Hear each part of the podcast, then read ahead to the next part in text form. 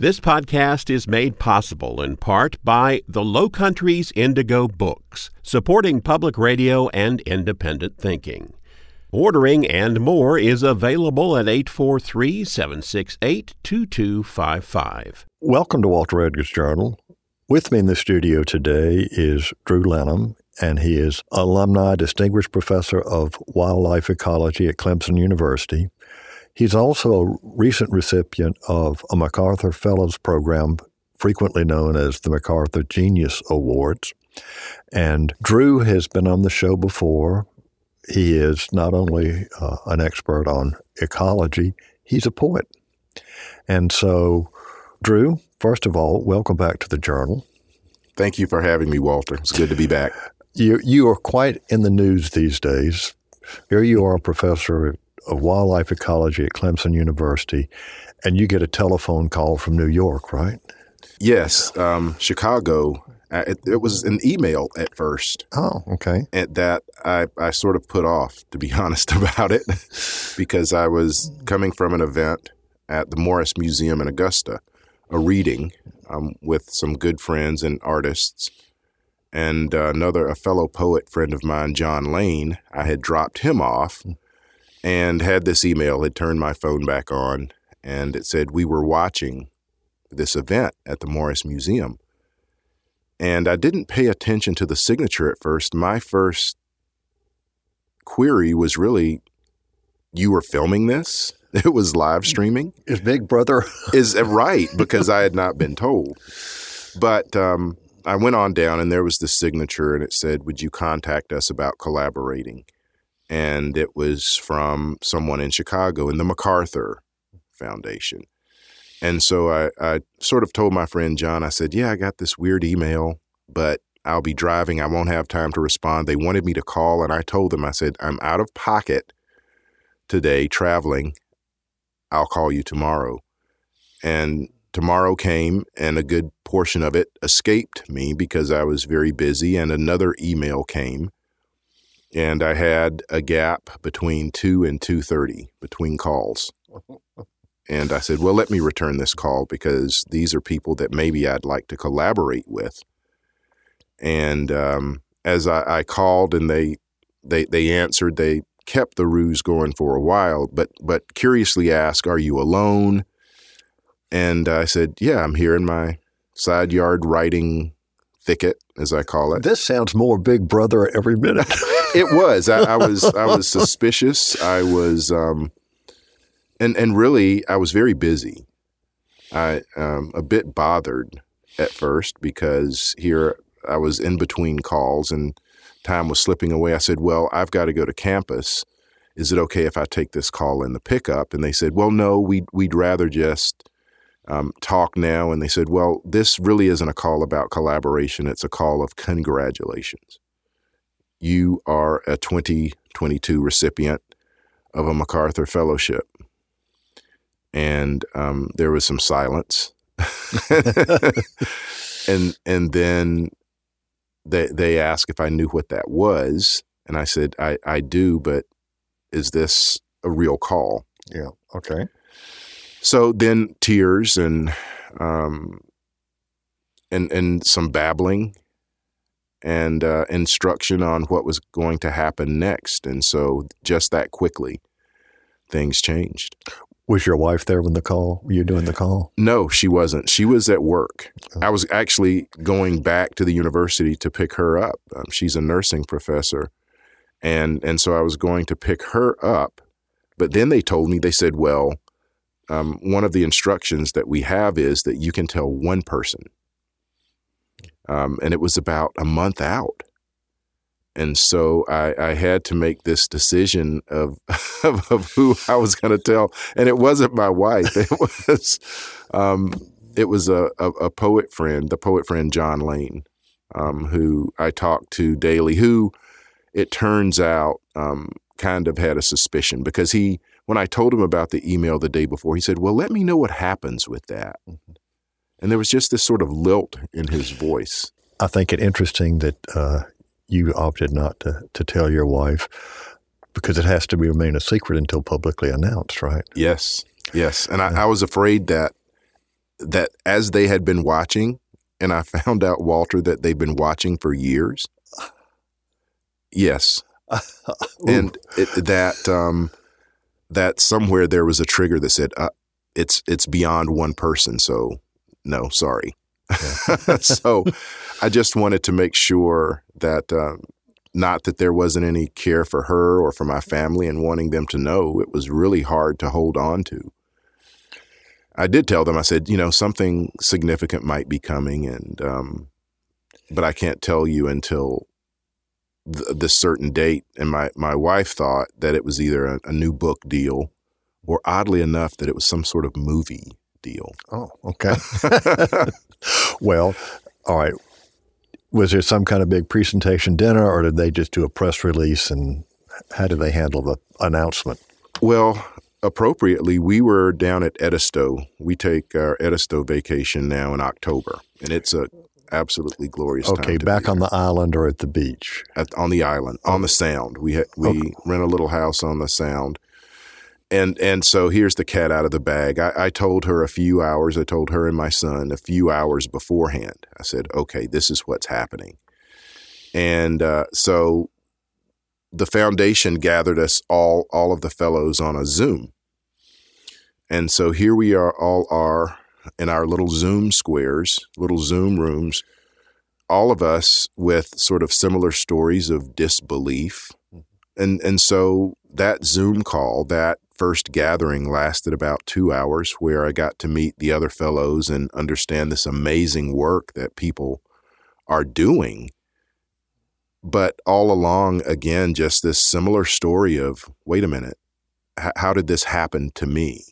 I understand what this is. I'm no genius, but the, the genius of the grant, as I like to say, is that there's this validation of, of who it is that you are.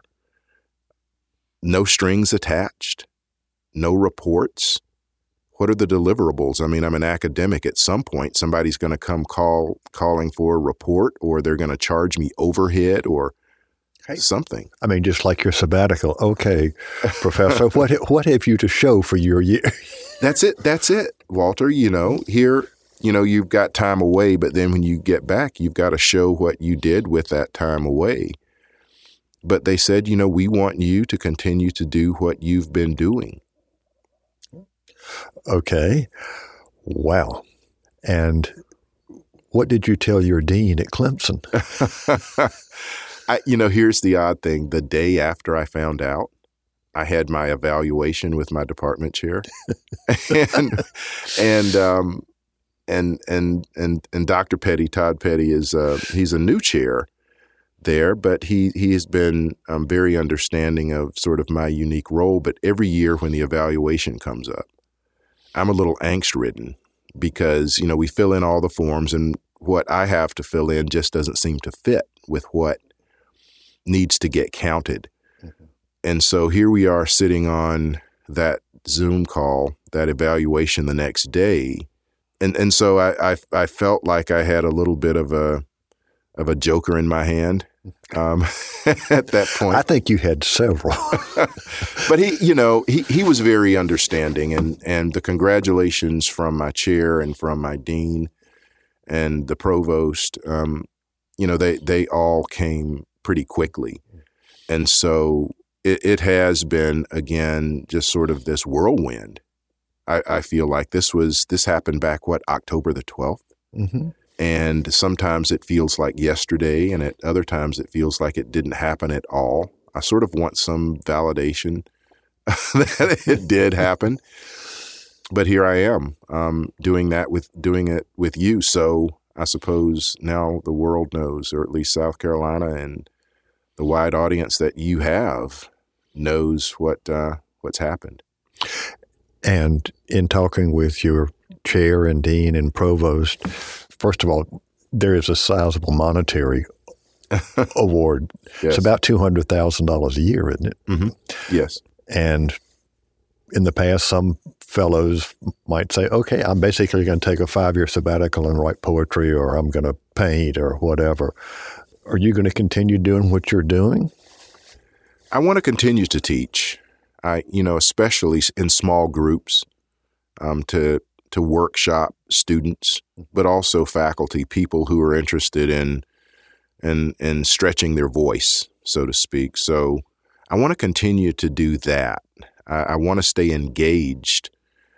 I, I, have no intent of of retiring anytime soon, and I, I had planned a sabbatical. But guess what, Walter? I missed the deadline.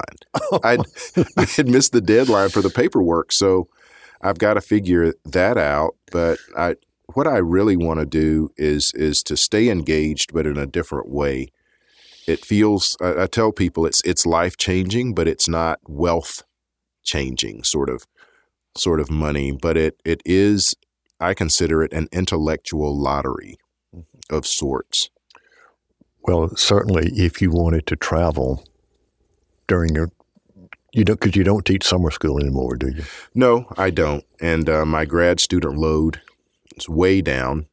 And um, so, yeah, there is. I've been making lists, and um, have have now the the freedom to think about some of these places that I wondered how I would travel to.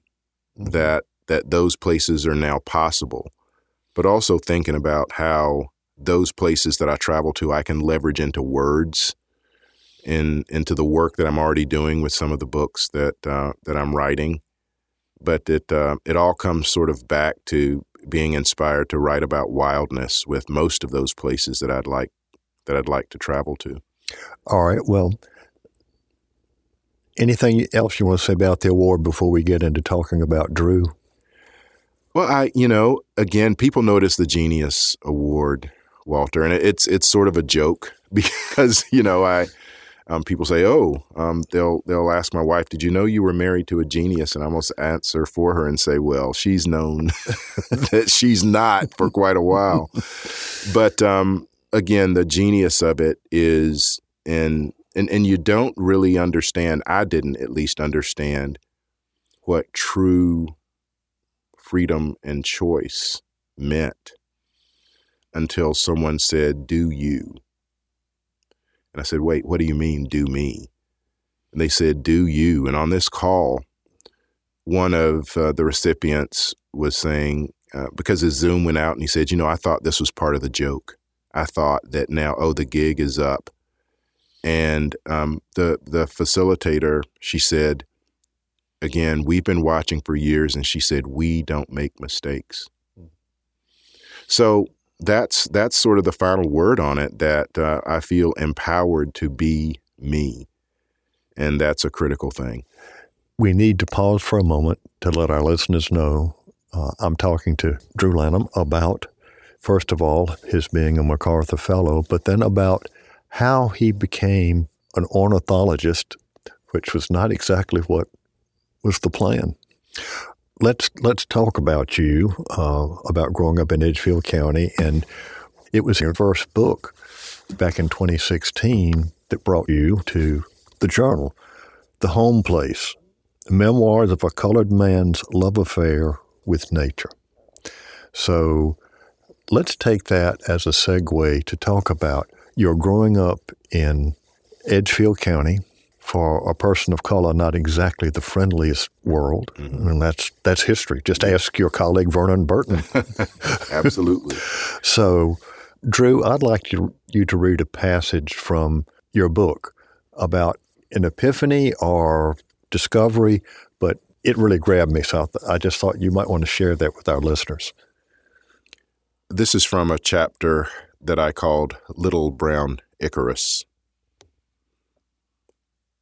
I wasn't quite a man when I put away the childish things, but I was old enough to understand that unassisted flight wasn't going to happen for me, no matter how hard I flapped or how high I jumped.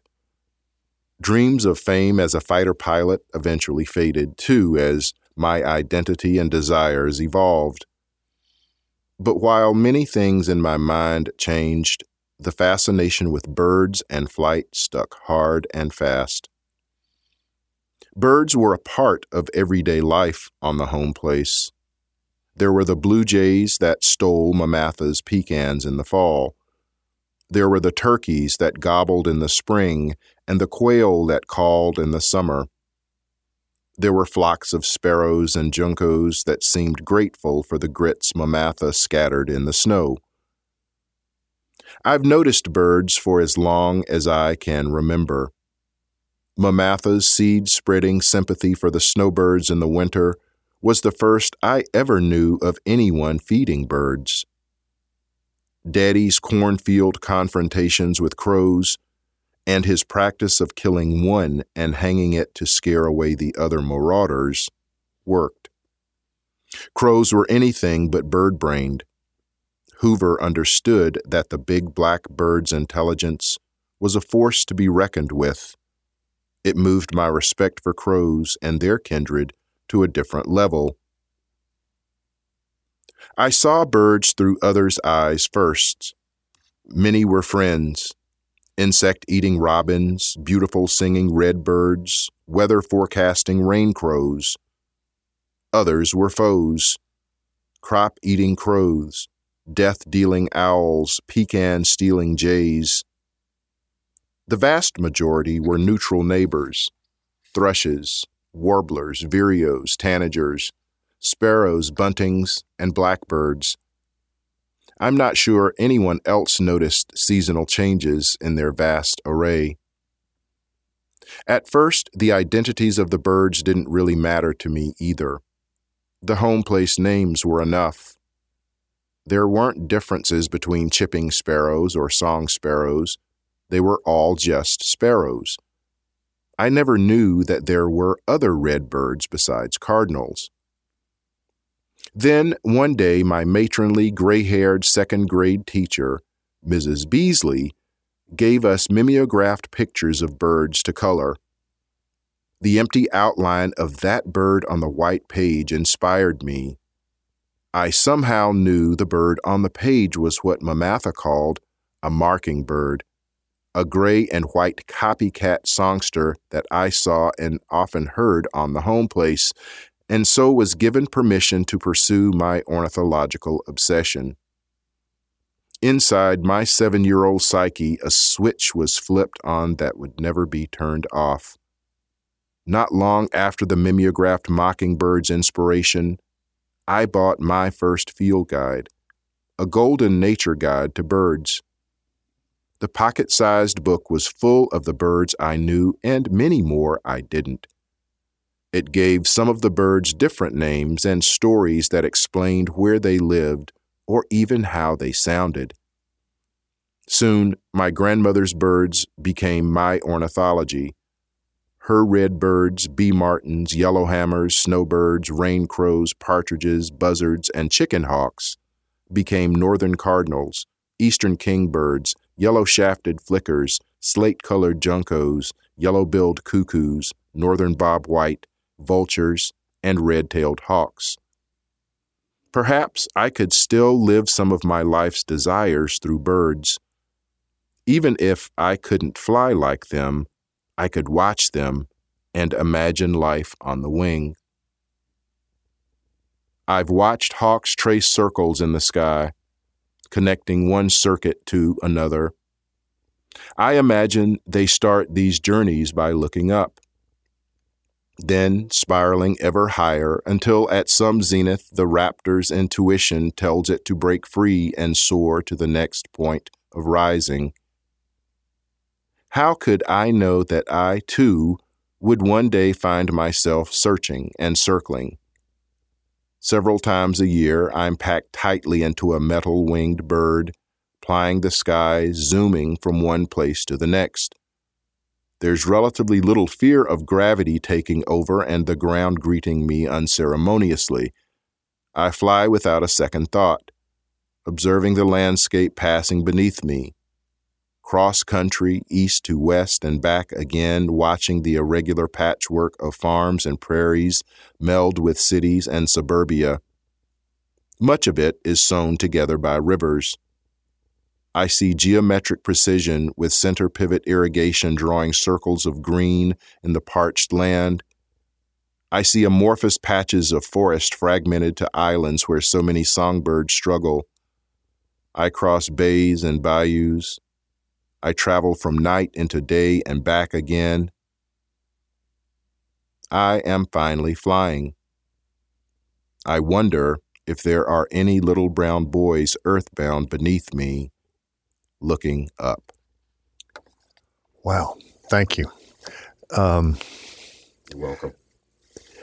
So you discovered birds weren't just birds at a very early age.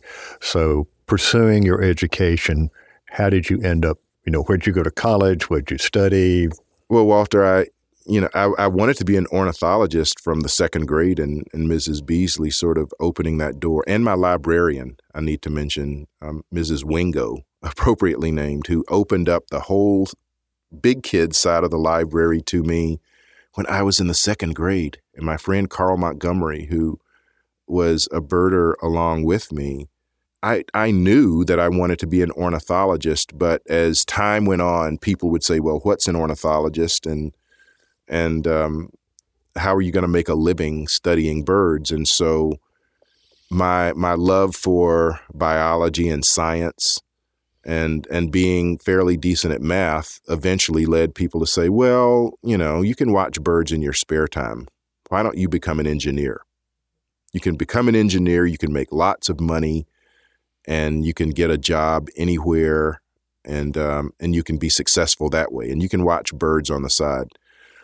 And I, I sort of followed those expectations for a long while. Uh, as a matter of fact, for three years into college, three and a half years. And where were you in college? At Clemson. At Clemson. At Clemson. I won something called a DuPont scholarship. I was one of four DuPont scholars nationally and had a choice of going anywhere in the country as long as I majored in engineering. Plus, I was guaranteed a job anywhere in the world with EI DuPont de Nemours. So people would know DuPont from back in the day as the bomb plant, right? Yeah. Savannah River site. And so um, as a high school senior, I started interning there, making a lot of money in the early mid 80s as an engineering intern. Imagine back then, um, I, I, was getting a check every month for right around a $1,000. Wow. Okay. That was a lot of money. Yes. and so people said, wow, look, see, this is what engineers do. Bird watchers don't do this, and and so I I, I reluctantly um, followed those those sort of expectations and went to school at Clemson as a mechanical engineering major, and and did well enough to make it to my my junior year. And so that dream of of of being an ornithologist was waylaid by expectation, really. But one day on the way to class, and I had asked several times, I'd ask my scholarship sponsors if they would allow me to change my major because some of the standards for the scholarship had changed, had loosened up a little bit, but they wouldn't allow me to change. And I felt trapped. I felt trapped in someone else's um, desire and expectation. And on the way to class one March morning, I just stopped in my tracks and I turned around and I went back to my dorm room and I ate a, a very large bowl of cereal and um, and proceeded to go into a depression. Really, I I did not attend any more classes that semester. I just sort of I withdrew from from most of them, and uh, I was trying to find a way out. I, I I said, well, you know, maybe if I can't uh, if I can't study birds, I'll I'll fly. And then the thoughts went back to being a fighter pilot, and I went to the recruiting station because at the time, guess what? Top Gun was out. I said, well, that's what I'll do. I'll fly fighter jets, and they uh, they looked at me and they said, well, you know, if you if you actually get through the program, you're not going to fly those jets because you're too you're too large. And um, and I went down to the the army from the Navy. And they said, well, yeah, you know, maybe you could fly um, attack helicopters. I was still thinking about that uh, dream of being a, of a, a fighter pilot of some sort. And so we did had those conversations, and I was about a week away from signing. Were, I, you, were you, talking with your parents at this time? I, my mother, I, I, had talked with my mother, and and and she was, you know, she said, "Well, you know, all you got to do is get through, just graduate." just graduate. And I had taken this scholarship in part because my father had died in a couple of years before I'd gone to college, and I really didn't want to place any burden on her. I wanted to be able to call myself independent. I've always been um, a staunch proponent of that. And so I, I went to my mailbox across campus and I pulled the mail out of the mailbox and I almost tossed this letter away because I didn't recognize the sender, but it was from Amick Farms. Here in Lexington County. Amick Farms. And I opened this letter and it was a scholarship. It was a $5,000 scholarship, which at that point covered the rest of my my tuition for the remaining two years. And the scholarship had fallen to me. The initial awardee was to have been someone from Lexington County majoring in poultry science. When they didn't find that person, they moved on down the line. And I ended up, I think, somewhere being seventh or eighth. And so here, Walter, I was saved by a bird. I was saved by chickens. And I, I, tell people now that, you know, one of my mantras is that everyone has a bird story, even if it's the chicken that you ate last night. And and so this this letter that came along that saved me. All right. Did did you have to major in poultry science? No. No, it it it it fell to this this very general you know, from this from from then moving from Lexington to, to Lexington to this other CSRA county, majoring in a similar discipline. Wow. O- open sesame. there there it is again. Right? And and so that was new life. That was that was new life. And so I I went to and I would I would come from my engineering classes just like I would take these detours at the Savannah River site to to go to um, the ecology lab, I would take these detours to our life science building. And it smelled of formaldehyde and, and all the things that, that life sciences buildings smell of.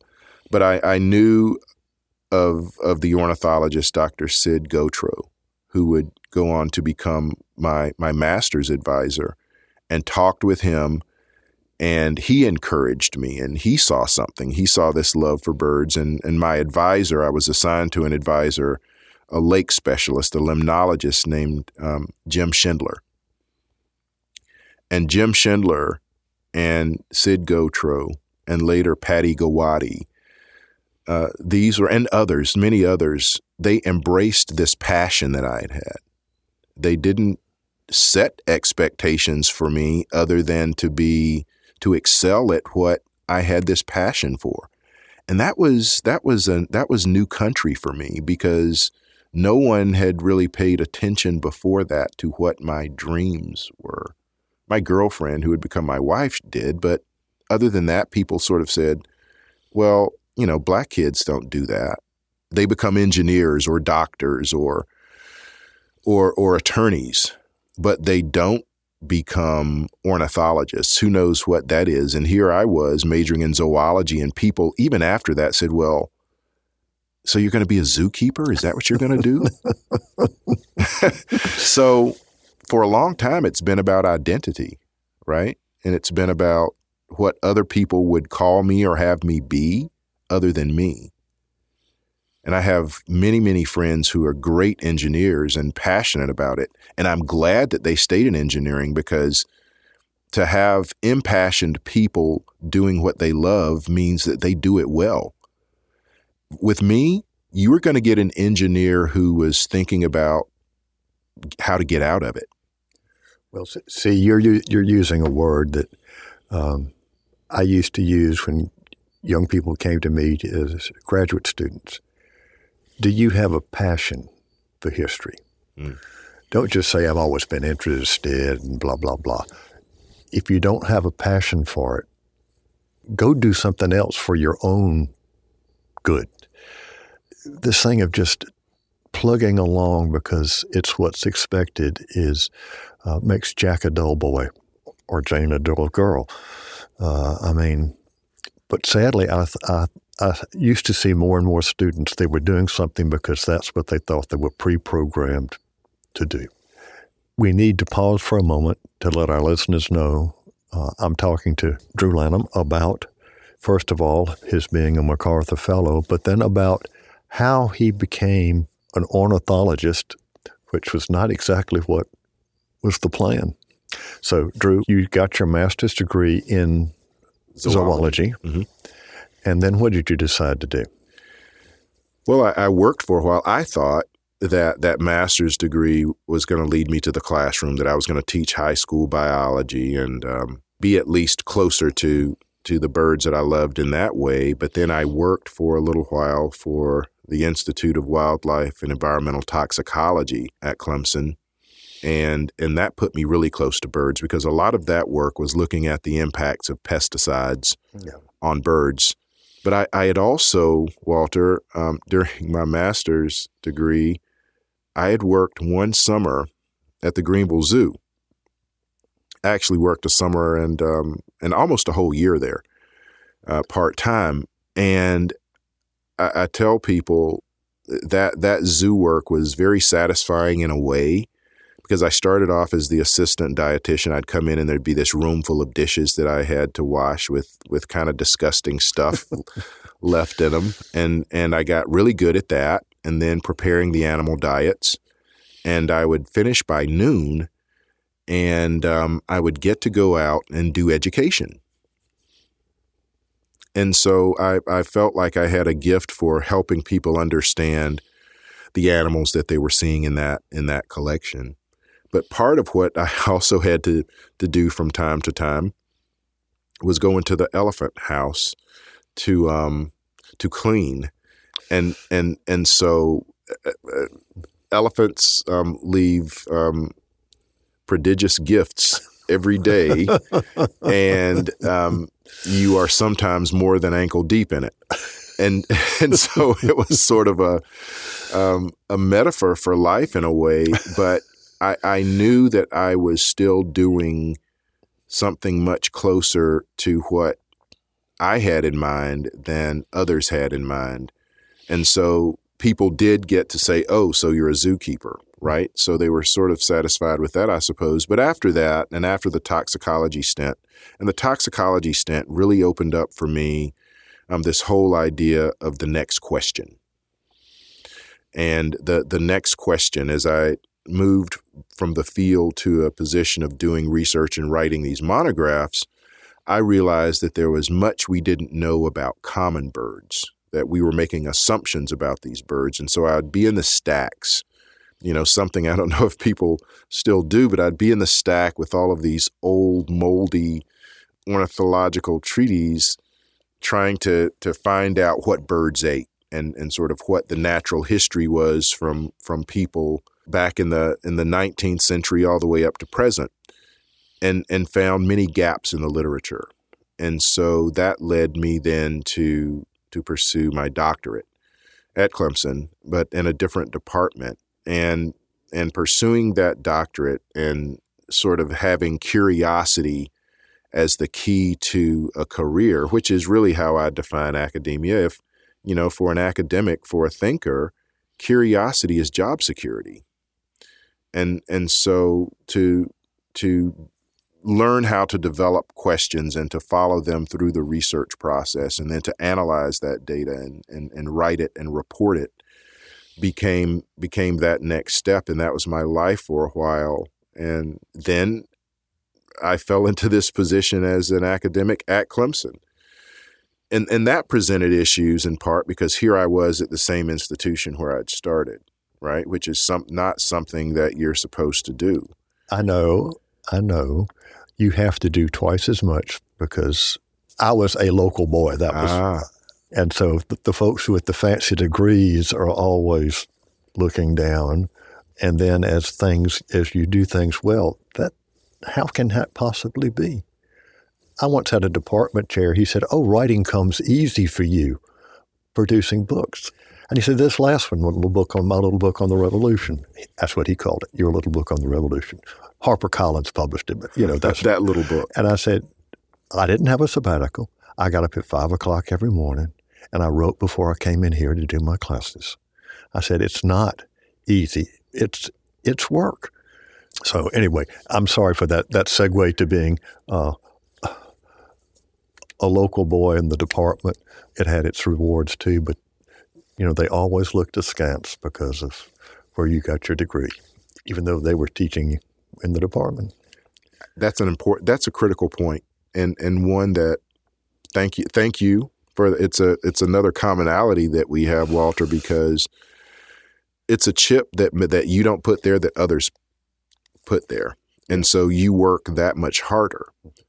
Um, I, you know, I've I've been in, I've been on I've been on selection committees where the criticism you'd have these wonderful scholars who um, most would would be happy to have in as a, a fellow faculty member or um, at, at some other level, and and the criticism would come and I've been in faculty meetings and the criticism would come in and say, oh, well, that person got all their degrees at the same place. And they just sort of be dismissed out of hand. And I'm sitting over in my normal corner and just looking, right? And I, you know, well, you know, some of us who have, have been in those circumstances have done okay. Mm-hmm.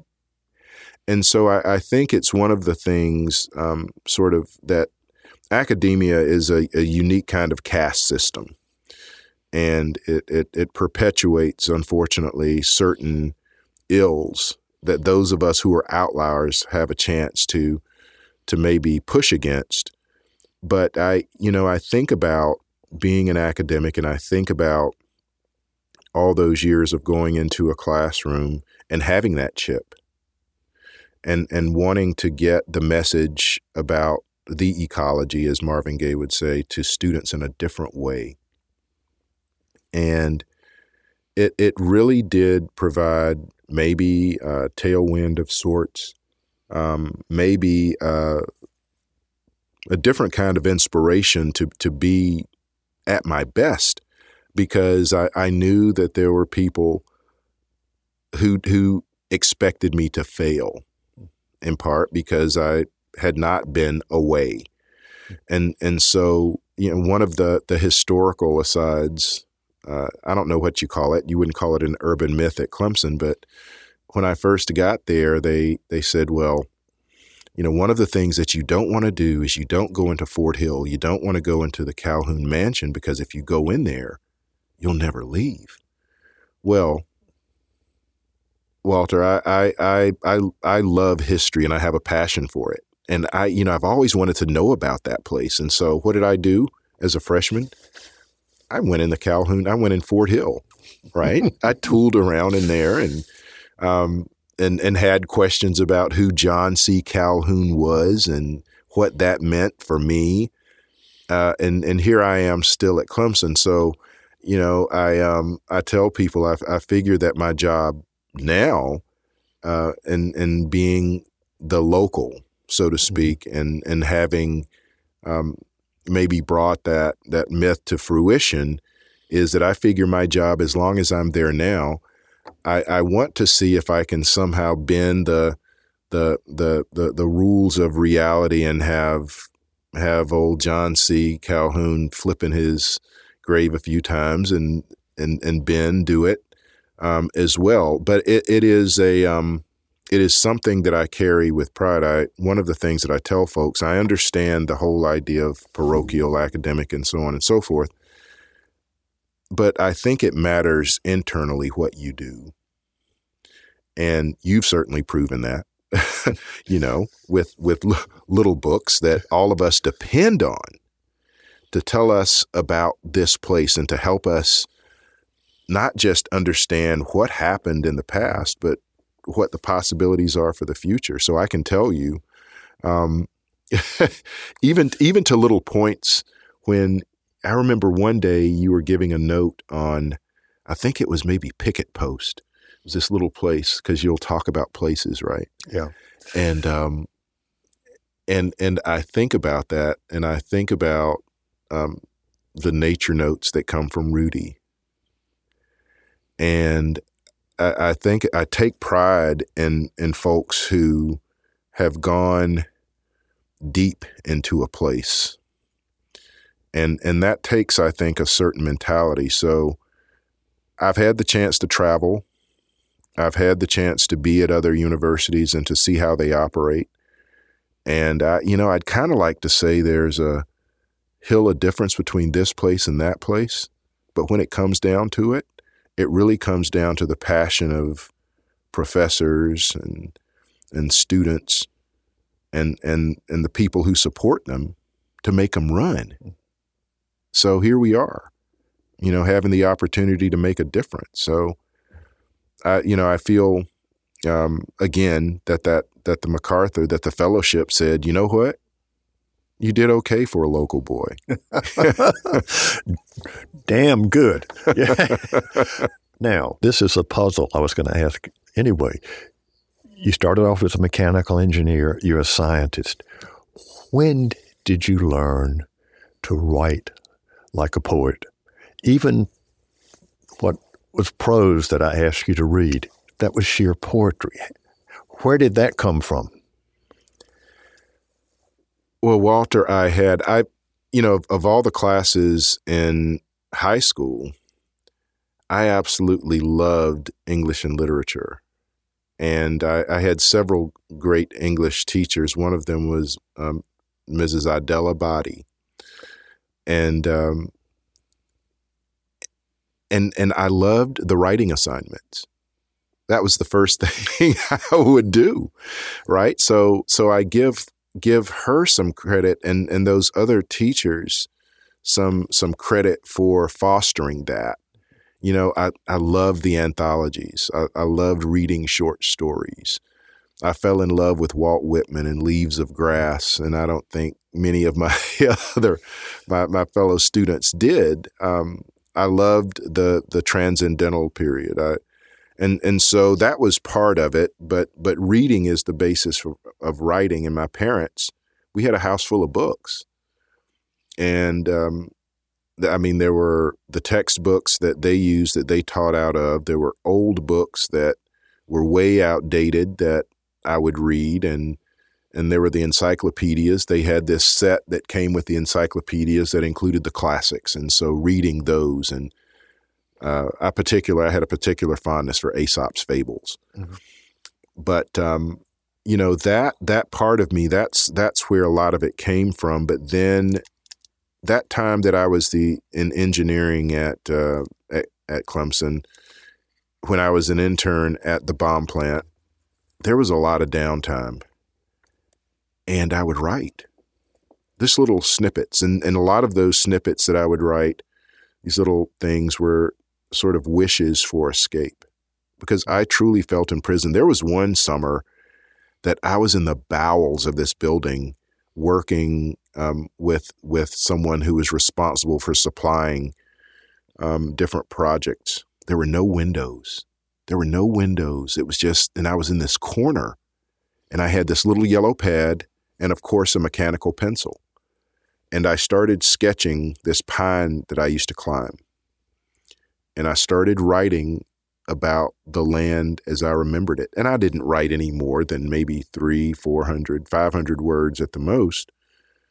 But that was a spark because what I was doing at that point was that I was arcing what I had read in Leopold's Sand County Almanac to my life.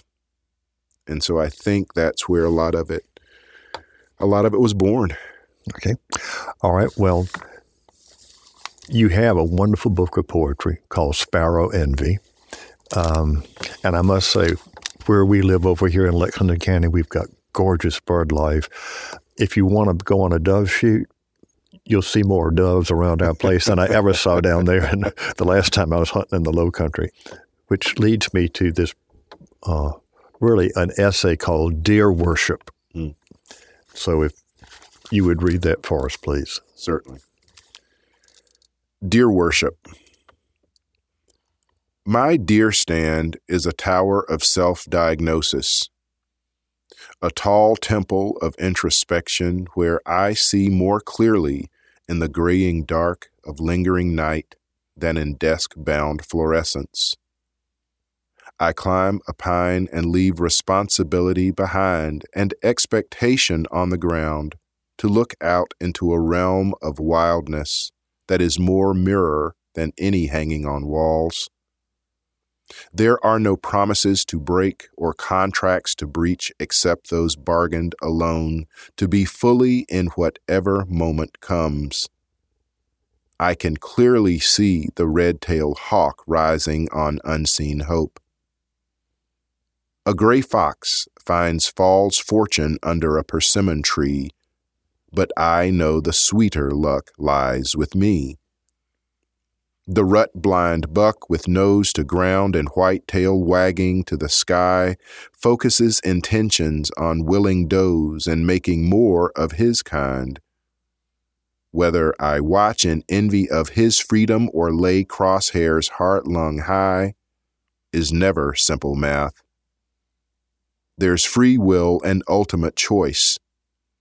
It is paradise, heaven, nirvana, and brigadoon with a bit of rabbit hole thrown in.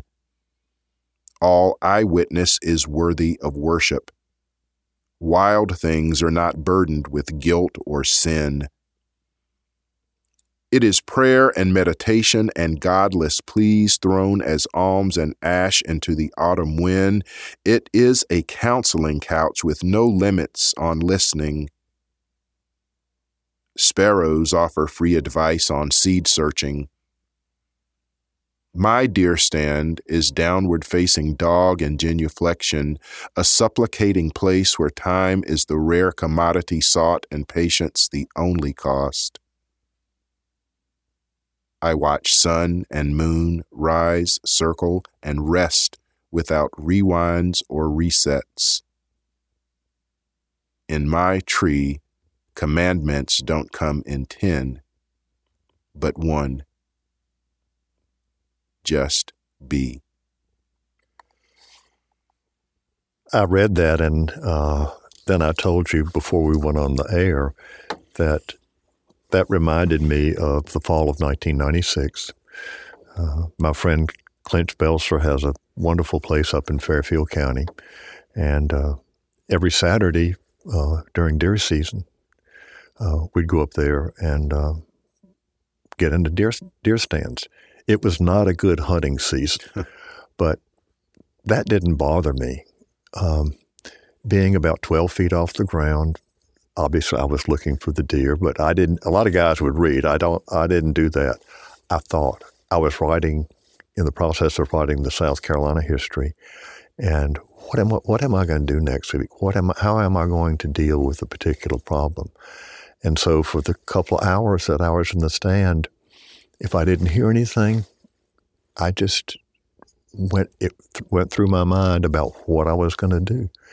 And so when I on Sunday night when I would start writing for the next week. I had already spent mm. time cogitating, as my grandfather would have said. Um, but to be there in that beautiful fall, and it was an incredibly beautiful fall. The leaves did exactly the, what they were supposed to. They mm. didn't just dry and drop off. You know, I, I, I told Clint, and I really ought to thank your deer stand in my acknowledgments because – the thought processes that I went through while I was up there were instrumental in how the book finally came out. That's I, I, already have a lot of respect for your work, but now that that book becomes even more special to me because that's the understanding. I wrote that poem um, because of that experience that that you had, but I I have it thinking about. I think a lot about poetry. I think about a lot of things, but then it's also one of the few spaces where I think about nothing and it clears my mind to be able to come back to a creative space and, and to write in, in ways that I don't. I will tell you that I did not, um, I didn't hunt during the pandemic. And last year, um, as we were, I guess, coming out of it, I, I got on the stand a couple of times and haven't been on as much this year as I would like to.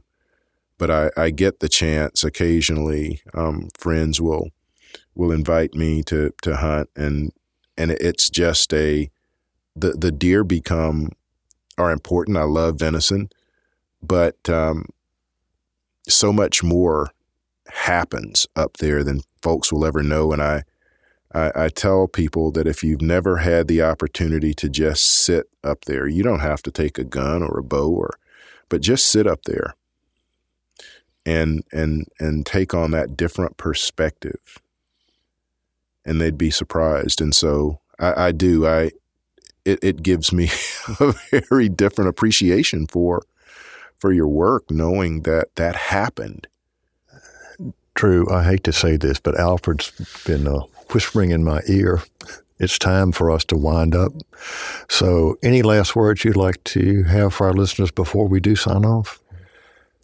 Walter, I'm just so grateful for the opportunity to be here, and um, and I'm grateful for, to you for all that you give to voice and to stories and to this state and to the depth of who it is that we are and the possibilities of who it is that we can be. So thank you for having me here. Oh, today. listen, it was wonderful having you back, and I am so proud that the outside world is recognizing another local the local graduate on the faculty.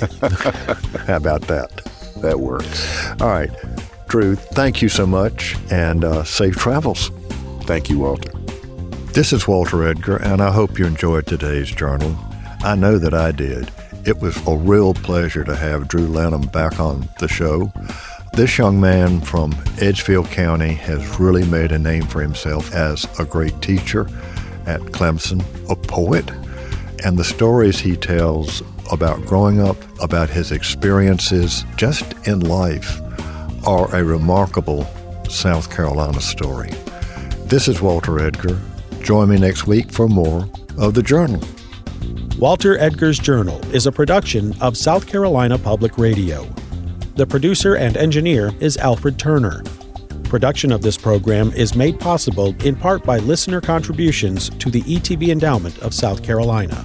The views and opinions expressed on Walter Edgar's journal are not necessarily those of South Carolina Public Radio.